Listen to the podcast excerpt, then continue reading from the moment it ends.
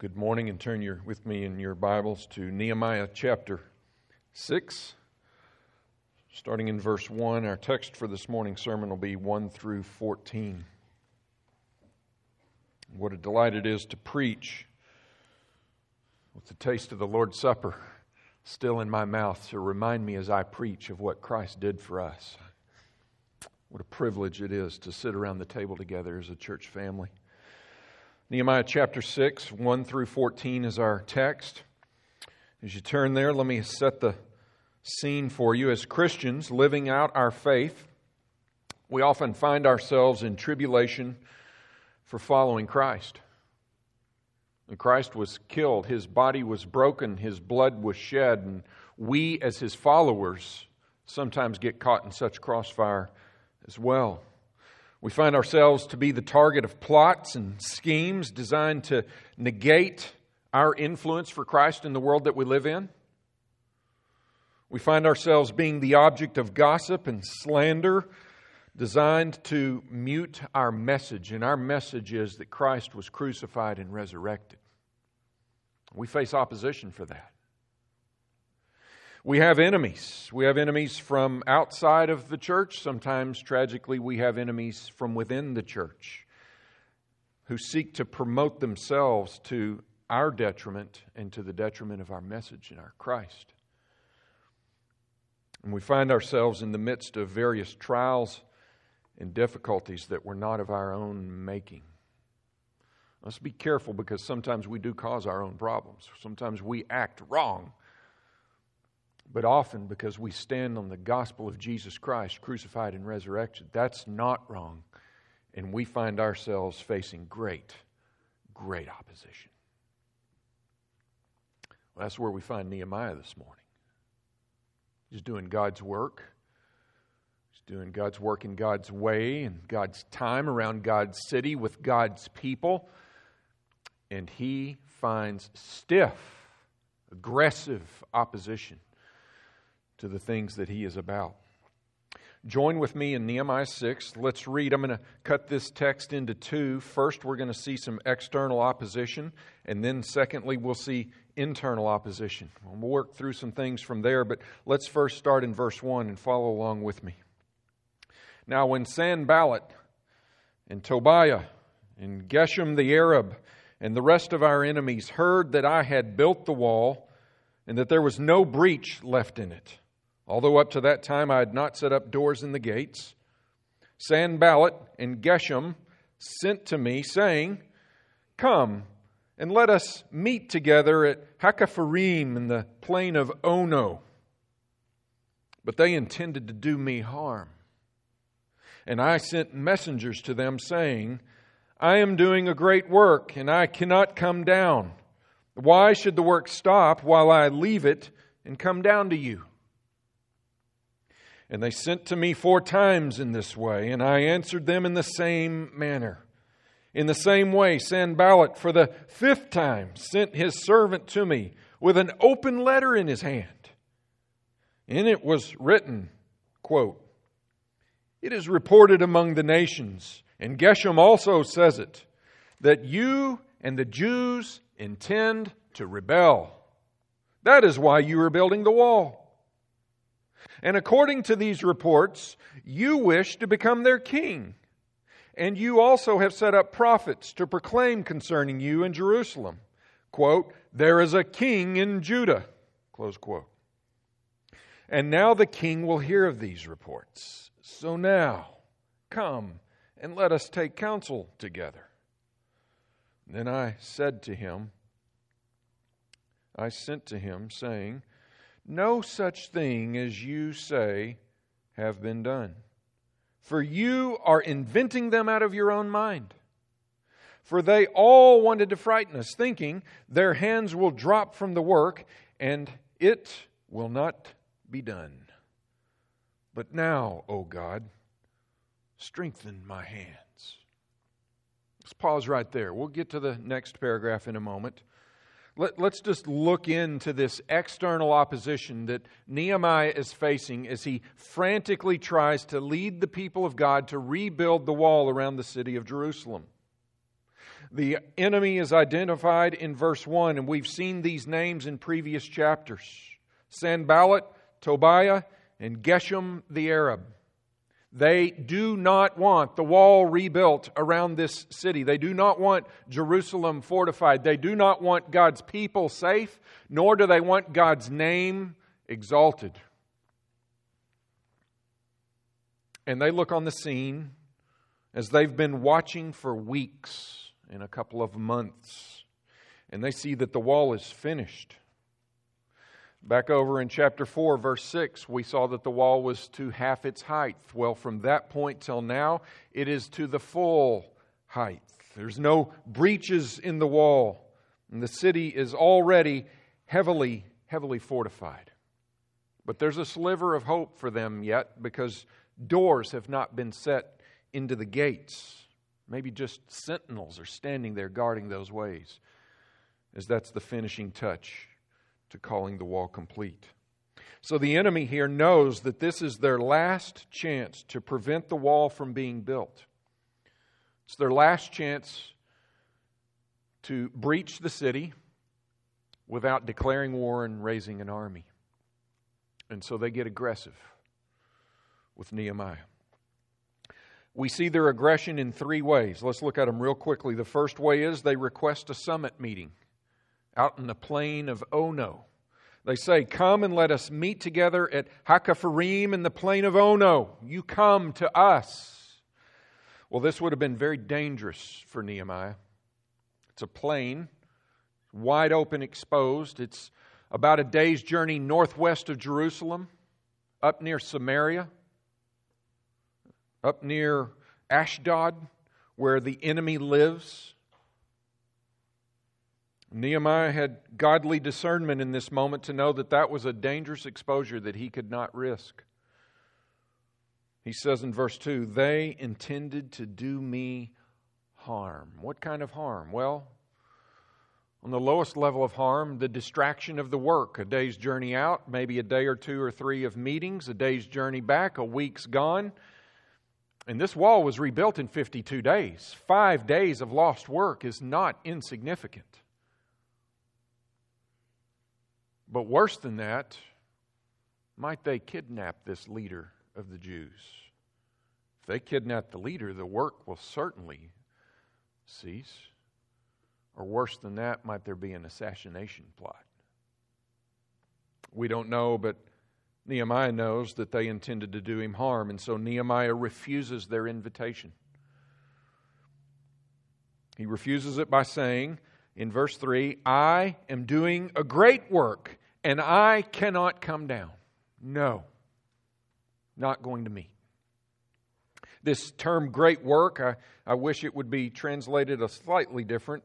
How about this? Important work. He's not boasting about the great work of art that he's doing, he's proclaiming the importance of this work. It is a greatly important work that God has given God's people to do. And so this is a great work, and God's great work cannot go undone, and it cannot be interrupted. I can't come down from the wall. Well, we see the second phase of their, persist, their, their aggression towards this wall being built. It's one of persistence in verse 4. He says, And they sent to me four times in this way. Four times they come and say, We need to meet. We need to talk. We need to have a summit. And he says, I answered them in the same manner four times over. They are desperate. They, at this point, will not take no for an answer. And so they come at him over and over again with the same appeal. And he says, I answered them the same way every time. You know, when we get faced with temptations over and over again, we tend to relax, don't we? Not Nehemiah. He didn't get stronger and he didn't get weaker. He was steadfast from the word go. And he continually says, I'm not coming down off of this wall. I'm doing a great work. Can't do it. So they resort to their third and most aggressive tactic it's one of propaganda. We see it in verse 6 or starting in verse 5. They send a fifth messenger, and look what they send him with an open letter. You've seen open letters, haven't you? In the newspaper, on the blogs, they've been read on our news channels. An open letter to such and such. I want the public to know what I am saying to this person that I've got an issue with.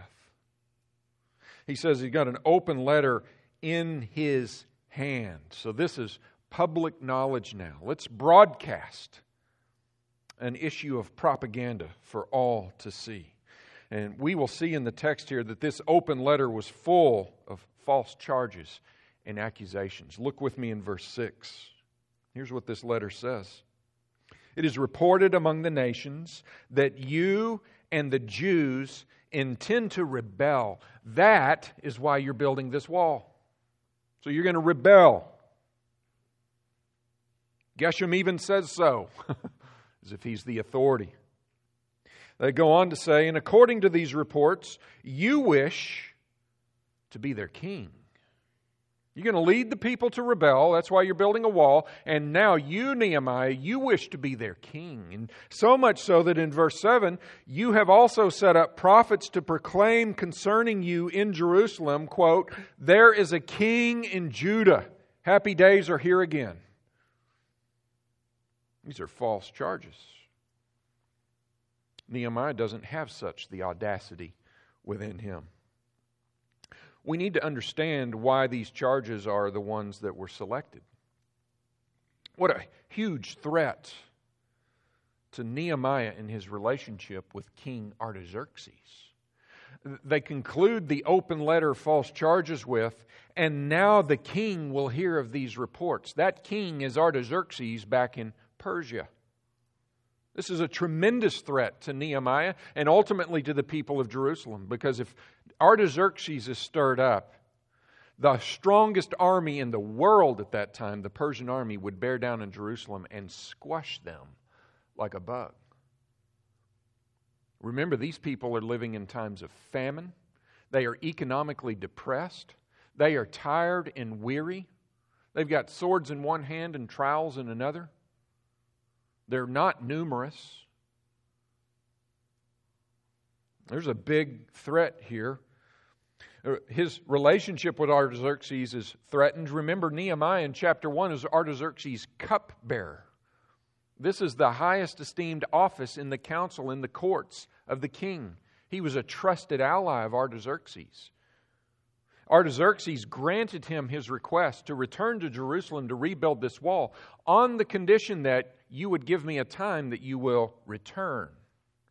And here's these charges. You intend to rebel. You intend to set yourself up as king. That's why you're building the wall, and that's why you've raised up so called prophets to proclaim your kingship over these people. So the risk is huge, and the propaganda might be effective or might it not be. What does Nehemiah do? Well, Nehemiah plays the man. Nehemiah plays a strong leader card in this moment of propaganda. Nehemiah responds with unwavering courage and conviction without apology. He makes a very simple denial. Look at what he says. He says, No such things. And I love this. You are inventing them out of your own mind. Simple, true, confident, not snarky.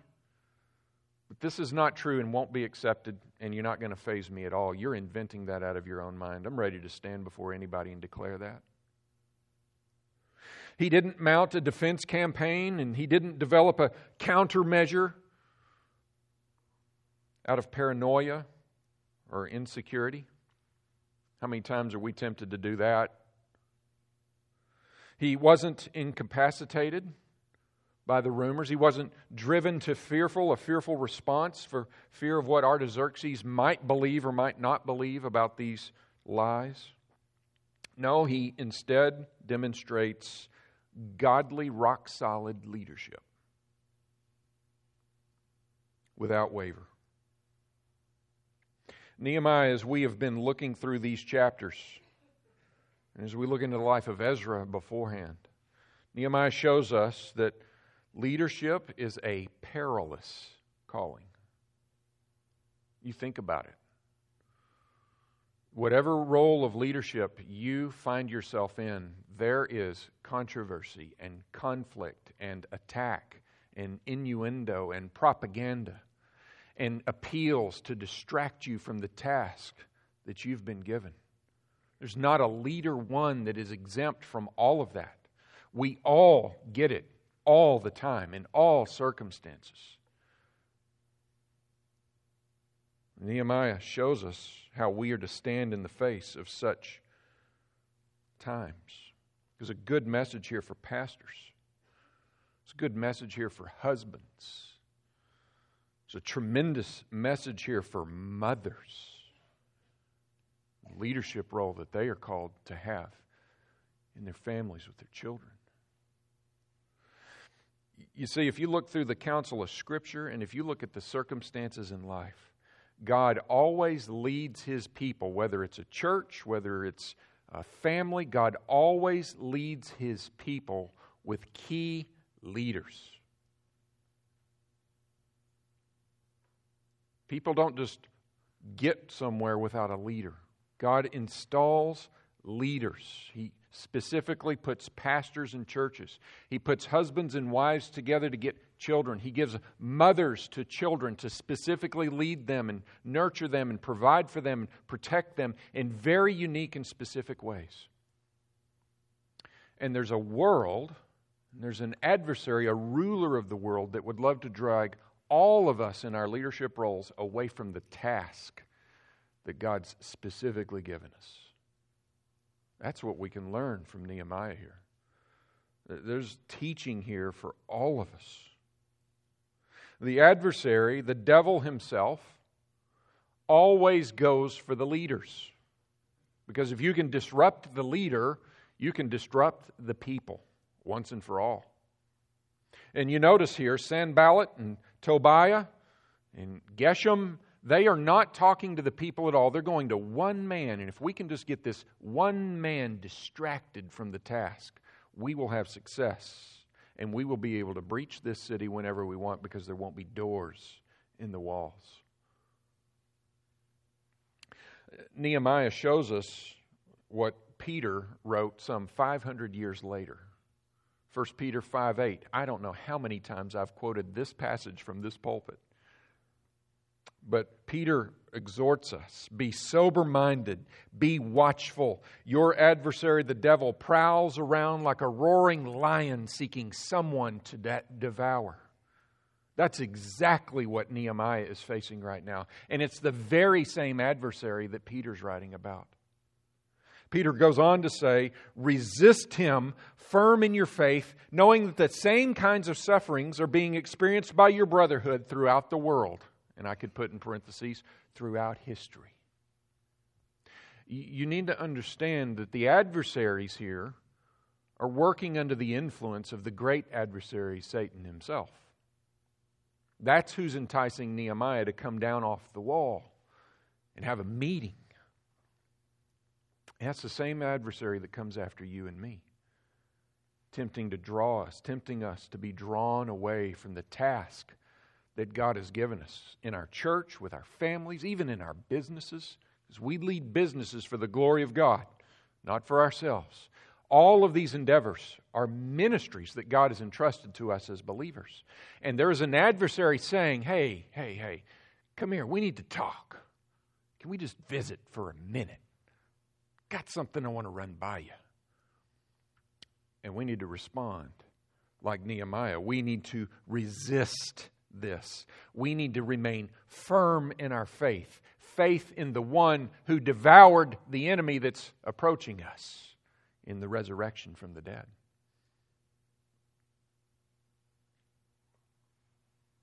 Yeah, we, we, need to, we need to imitate Nehemiah here for sure.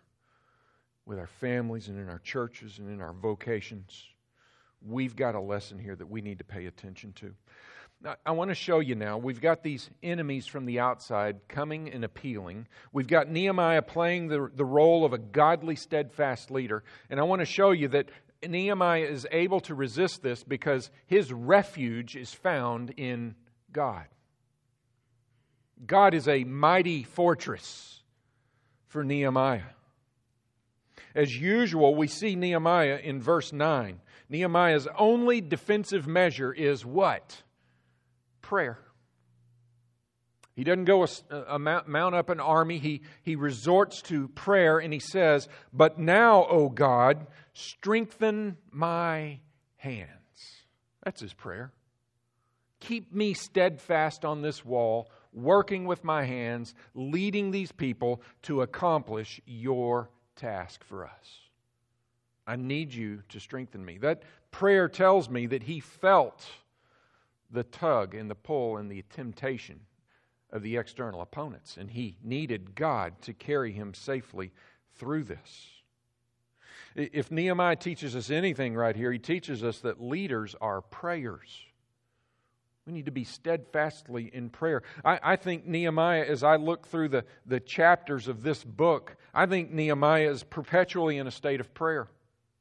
I, I don't know that Nehemiah ever said amen to a prayer. I think he just left it open and he's constantly praying under his breath. And I think this prayer is under his breath. Sometimes he's praying out loud, but this is a man who constantly is finding his refuge in God who is present in a time of need. So, faithful leaders don't believe in their sovereignty, they believe in God's sovereignty. And when they do so, the response is prayer if you believe in God's sovereignty. You don't believe in God's sovereignty, you're not going to be a person who prays. You're going to talk to yourself and you're going to manage your circumstances. So, when under attack, verbally or physically, Nehemiah's greatest defense is God. Psalm 46 is the text that Martin Luther used to write A Mighty Fortress is Our God. Let me just read to you verse 1 and verse 11 of Psalm 46. God is our refuge and strength, a very present help in trouble. The Lord of hosts is with us. The God of Jacob is our fortress. That right there is the key to Nehemiah withstanding these temptations to stop the work that God sent him to Jerusalem to do. Is God that to you? Can you remain steadfast in all of the appeals that this world and the ruler of this world throws at you to be distracted from your primary task that God's given you as a husband, as a wife, as a mother, father, as a child, as a business leader, as a teacher. We could go on and on and on. As a pastor, is God our refuge? Is He a mighty fortress that we will stand within come hell or high water? That's the call here, and Nehemiah shows us this. Well, let's flip the switch now and go to verse 10. Let me show you the second point. The second point this morning is that there was also internal opposition. This is tough to read right here, man. There's internal opposition. We've seen this throughout the saga of rebuilding the temple and the walls around Jerusalem. Starting in verse 10, let's read through 14 now. Now, when I went into the house of Shemaiah, the son of Delaiah, son of Mehetabel, who was confined to his home, he said, Let us meet together in the house of God, within the temple. Let us close the doors of the temple, for they are coming to kill you. They are coming to kill you by night. But I said, Should such a man as I run away? And what man such as I could go into the temple and live? I will not go in. And I understood and saw that God had not sent him. But he had pronounced the prophecy against me because Tobiah and Sanballat hired him. For this purpose, he was hired that I should be afraid and act in this way and sin. Key word right there, and sin, so that they could give me a bad name in order to taunt me. Remember Tobiah and Sanballat, O my God, according to these things that they did, and also the prophetess Noadiah and the rest of the prophets who wanted to make me afraid. There's an enemy within as well. He's not being invited to the plain of oh, Ono, he's being invited into the temple. Boy, that sounds good, doesn't it? That sounds like a wise move in this moment. They're coming to kill me. The enemy within here is named Shemaiah, and Noadiah, a prophetess, is also named amongst other unnamed prophets. Shemaiah is likely the son of a priest. That's how he has access to the temple, to go in and hide in the temple. And his message, as I said, is very, very appealing. They are coming to kill you. They are coming to kill you by night. It's almost like a song he's chirping at Nehemiah. You need to be fearful. They're even coming after you at night. You can't sleep well. But there's a place for you. It's the temple of God. God's there. He'll, he'll be your provider and your protector there. Come on, let's go into the temple. What's wrong with that invitation to the temple? There's something really wrong with that. Nehemiah tells us. He's got two reasons that are ringing in the back of his mind, maybe in the front of his mind, probably in his heart of hearts. He knows there's two problems with what they are saying. The first is this Should such a man as I run away? What does that mean? I think it's real simple. Nehemiah understands that a man who is leading God's people does not run from his post. To run would be to demoralize the people, the workers, and they needed strong leadership. They've needed it throughout, through famine and economic turmoil and fatigue. They've needed a strong leader. Do you remember? Look over in Nehemiah chapter 4, verse 6. Nehemiah says, after facing this opposition, So we built the wall, and all the wall was joined together, for the people had a mind to work. They needed that Nehemiah. They needed the Nehemiah of chapter 4, verse 14, who said, Do not be afraid of them. Remember the Lord, who is great and awesome, and fight for your brothers, your sons, your daughters, your wives, and your homes. They needed that Nehemiah. And they got him. They got him. Nehemiah knew that leaders don't run from the work that God has given. Nehemiah also knew this is very important, that only the priests are allowed into the temple that Shemaiah is inviting him to run into and hide. Only priests can go in there. In the Old Testament law that Nehemiah is so familiar with, God said that the priests are the only ones that can go into the temple, and if any outsider goes into that temple, he will die. Second Chronicles 26, King Uzziah goes into the temple to burn incense. He was struck with leprosy and he died because God forbid that a non priest go into the temple. And so Nehemiah is hearing this Shemaiah prophecy. They're going to come to kill you. And Shemaiah says the remedy to this is you need to go where God said you can't go. That's what he means when he says, They enticed me to sin. It would have been a sin for Nehemiah to stand in the temple where only the priest could be. This is warfare from outside and from within. Nehemiah exercises godly discernment in the midst of really frightening circumstances. And not to mention, he is worn down after months of this, but he's still steadfast.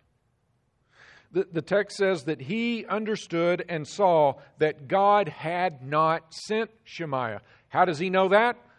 God would not send someone to say to me, do opposite of what God's law says. Bang, discernment kicks in because he's familiar with God's word. He saw through it all that he was being enticed to sin. He saw that Shemaiah was a false prophet. And I want you to know that they've existed throughout history. The Apostle Paul speaks about them in 2 Corinthians chapter 11. He says, For such men are false apostles, deceitful workmen, disguising themselves as apostles of Christ. And no wonder, for even Satan disguises himself as an angel of light.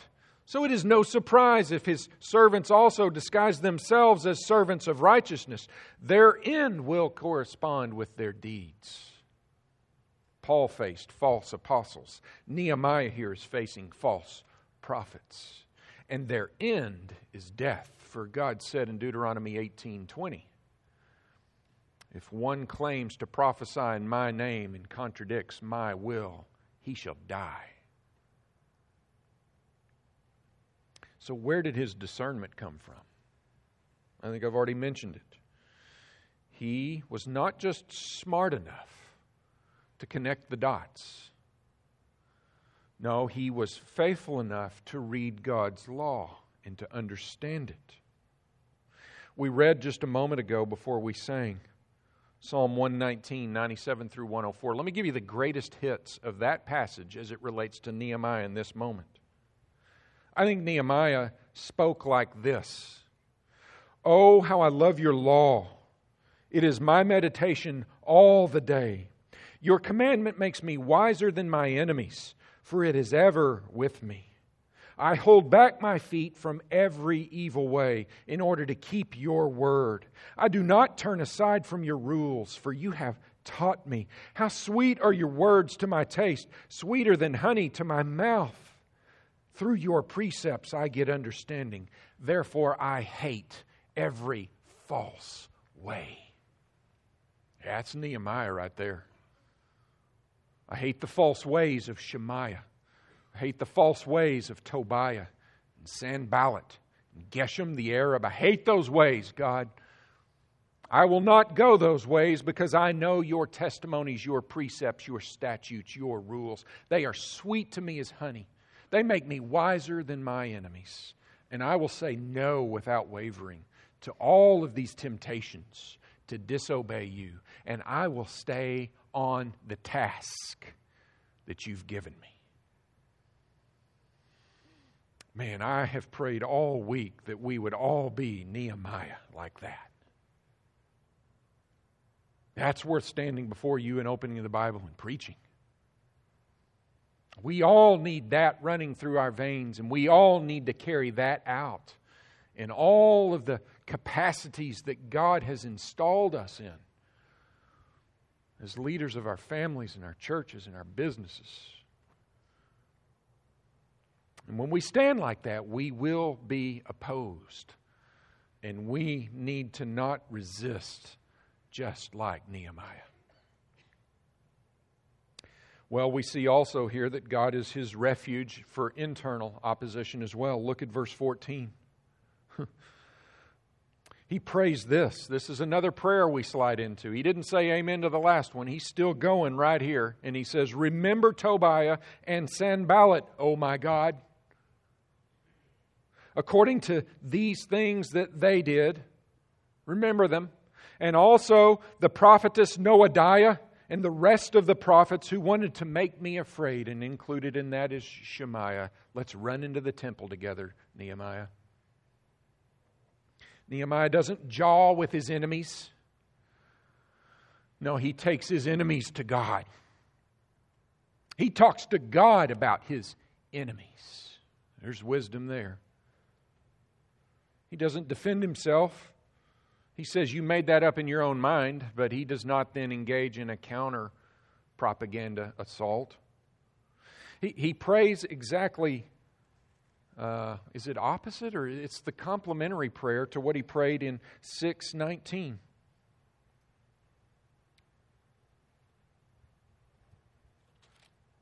Five nineteen.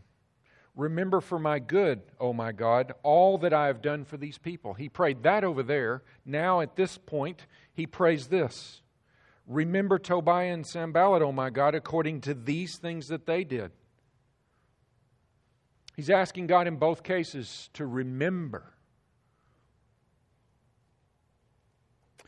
He understands what Paul told us in Romans 12 Beloved, never avenge yourselves, but leave it to the wrath of God. For it is written, Vengeance is mine, I will repay, says the Lord.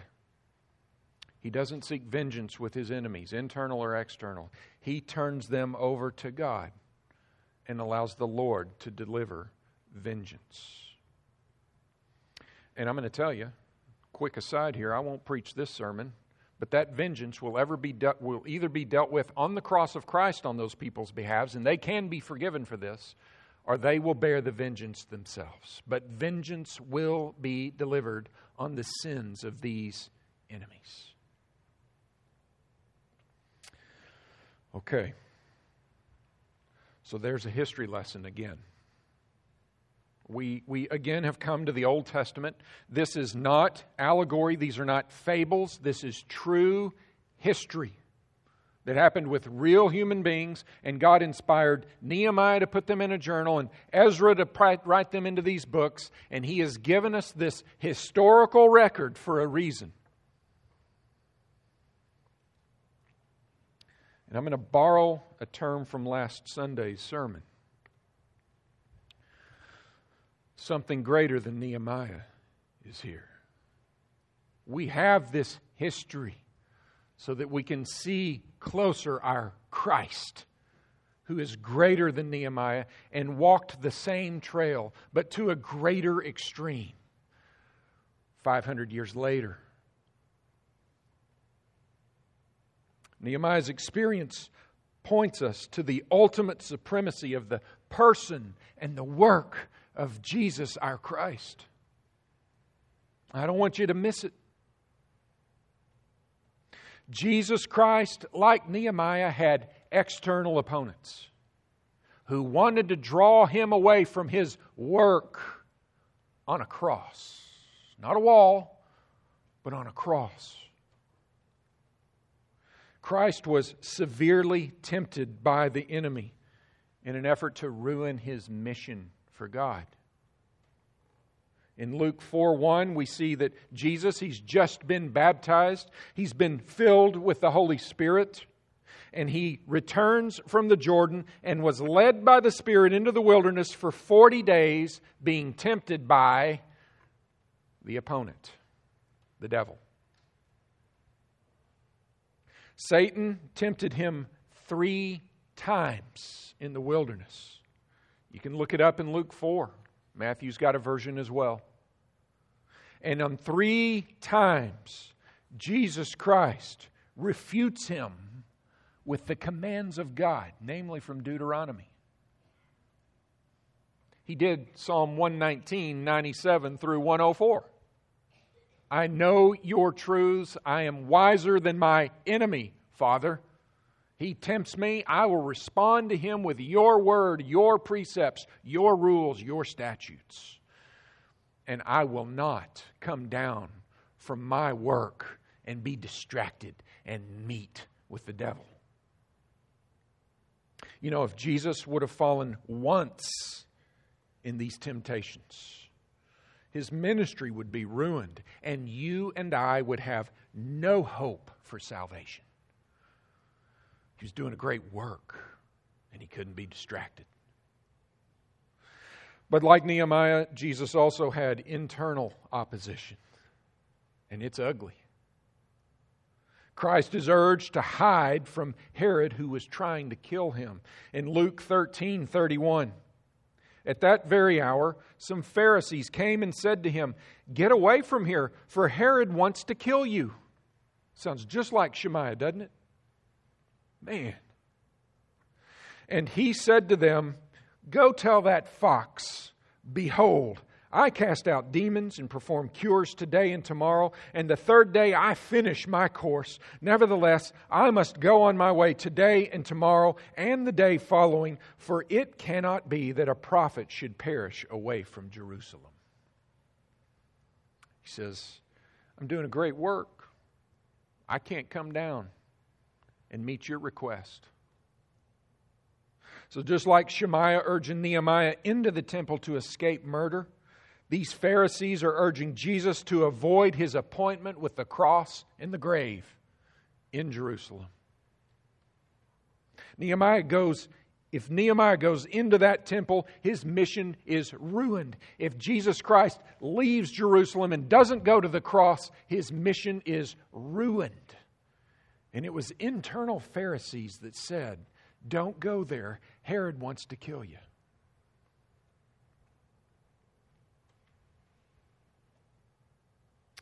Both Nehemiah and Jesus had a great work to accomplish. Nehemiah had a great work to do. He says it in verse 3 I sent messengers to them saying, I am doing a great work and I cannot come down. I can't come down. Why should the work stop while I leave it and come down to you? Oh, something greater than Nehemiah is here. Because Jesus Christ, as he hangs on the cross, is mocked by Romans and Jews, soldiers and citizens. Mark tells us those who passed by derided him, wagging their heads and saying, Aha, you who would destroy the temple and rebuild it in three days, save yourself and come down from the cross. And so also the chief priests with the scribes mocked him to one another, saying, He saved others, he cannot save himself. Let the Christ, the King of Israel, come down now from the cross, that we may see and believe. Mark tells us even the two thieves hanging on either side mocked him. We know that one turned the corner. They're all saying, Save yourself, get off of that cross if you're the Son of God. And Jesus Christ said, I've got an important work to do. No. No to Satan in the wilderness. I will not meet and fall into temptation. No to the Pharisees. I will not avoid my cross. God has appointed that work for me. No to these people looking on. I will not come down off of this cross because I have to finish my work. You, you hear Jesus? He, he said in Matthew 25, this is in the Garden of Gethsemane. Peter pulls out a sword and cuts the ear of a soldier off. And Jesus says, Oh, Peter, stop. Do you think that I cannot appeal to my Father and he will at once send me more than 12 legions of angels? But then, how should the scriptures be fulfilled? It must be so. I must do what Nehemiah pointed to. Something greater than Nehemiah is here. You hear him? I am doing a great work, Peter. I'm doing a great work, you mockers. I cannot come off of this cross. That'd be the worst thing I could ever, ever do. Yeah, something greater than Nehemiah is here. His name is Jesus Christ. And this morning, right here at this table and amongst us, we remembered his broken body and his blood that was shed, shed for us. This morning, we remembered that he did not come down from his work, he did not go and hide. He played the man, the God man, Jesus Christ. This morning we remembered that he prayed, Father, into your hands I commit my spirit as he died and finished his work. We remember this morning that he says, It is finished. He didn't say, Hey, let's put it on hold for a minute. He stayed the course and it was finished. And that's what we did at this table this morning. We remembered his finished work. So, what do you do with that? First, I urge you this morning to believe in this one that we've remembered at this table. You need this one because there is an adversary bearing down on you, and he would love to devour you like a roaring lion. You need the Savior, Jesus Christ, who devoured that one by crushing his head in his resurrection glory. So I urge you this morning to believe in this Christ that we have centered our gathering together around. And for those of us that already believe, we need to imitate, yes, Nehemiah, but greater than that, Jesus Christ. And we need to finish the course that God has set before us without wavering. And the only way we can do that is to be familiar with God's voice. Because the world's voice is very different. Let's pray. Father, we say again this morning in response to your word that something greater than Nehemiah came. He is Jesus Christ, your one and only Son, who came to do the work that you appointed for him in the hour that you appointed it. And through trial and tribulation and temptation to step away from that work, he said, No, out of obedience to you, his Father. And Father, the greatest truth of it all is we here this morning, by hearing this truth proclaimed, we are the beneficiaries of the faithful, steadfast work of the man Jesus Christ.